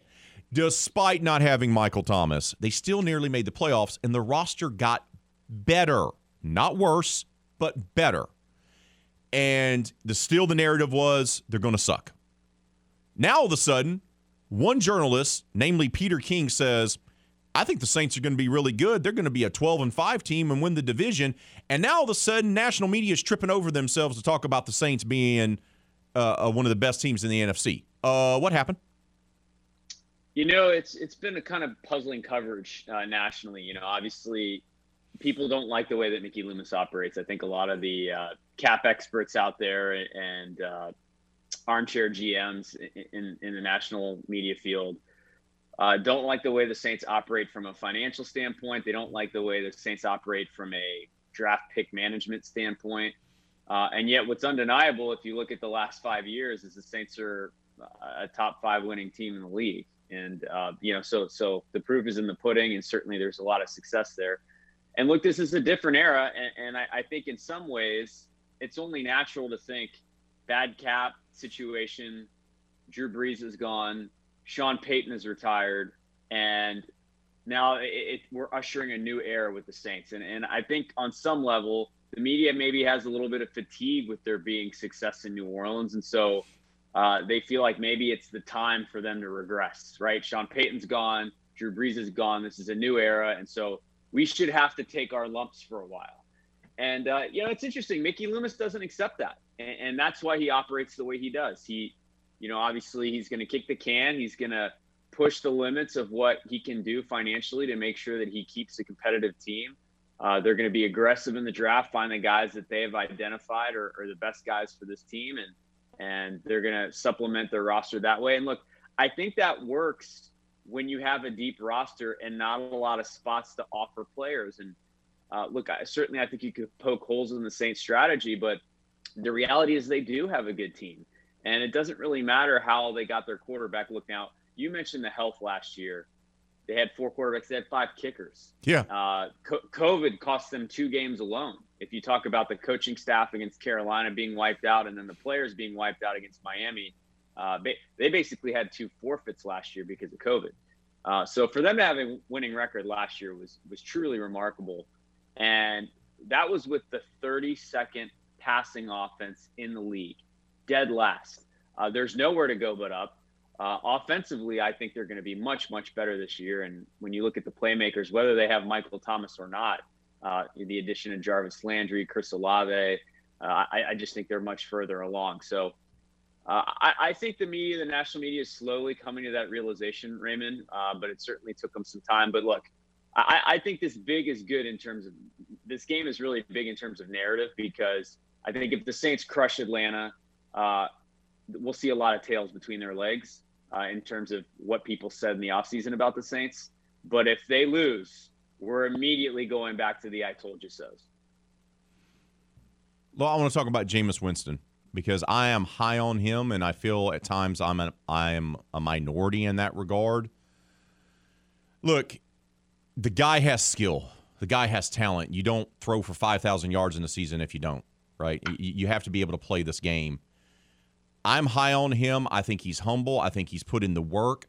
I think he's developed some chemistry with Michael Thomas, and I think Jarvis Landry is going to be huge in Jameis's development. I said it the other day if healthy, and if the line is healthy, and those are big what ifs, I understand. I expect Jameis Winston with this offense 4,000 yards, 35 touchdowns, 15 picks. And if he does that, I think this team, the floor for this team, if healthy, with Jameis playing that way, the floor is 10, 11 wins. The ceiling's probably 12 to 13 wins. Am I absolutely bananas crazy on this? Well, well, first of all, if he puts up those kind of numbers, I, I think the Saints are a Super Bowl contender because they already have the elite defense, and if they have a quarterback that's playing, let's call it in the top twelve, top ten in the league. Yeah, yeah, but yeah, but yeah, borderline top ten. yeah, borderline top ten. I, I, I, then I do think this is a Super Bowl contending team. So it's certainly a playoff team. So I, I I agree with you there. You know, I think the Saints are being smart about Jameis. You know, going back to last year, obviously Sean Payton didn't trust him, and, and to in Sean Payton's defense, I feel like the training wheels were starting to come off right when he got hurt because in that Tampa game where he got injured and tore his ACL, he was slinging the ball and, and was. he was looking really good doing it. And I, I think leading up to that point, Sean Payton was very much like, "Hey, you got to prove to me that you're not going to turn the ball over, that you're not going to be reckless." And I, I do think Jameis Winston proved that. He he proved he humbled himself and he proved that he could be a game manager. I, I don't know that he maybe did it as well as some quarterbacks, and certainly wasn't accurate in the short passing game necessarily. So th- there were there were some things that weren't great about the time that he was playing quarterback for the Saints last year, but he proved that he could be a game manager and he proved that he could not turn the football over. And, and that was a big deal because again, that goes against his instincts. That goes against everything he's done leading up to this point in his career where he was a complete gunslinger. And he he, he changed the narrative on himself. Uh, and i really do think as the season progressed sean payton would have given him more and more trust. And so that's the biggest lament i have about the injury. It's obviously besides just missing him for that amount of time it was we never really got to see what Jameis Winston could have been with Sean Payton as he progressed in this offense. Um, but now you fast forward to this year, I think they're being really smart about it. I think what they're trying to do this year is get more vertical, set up play action.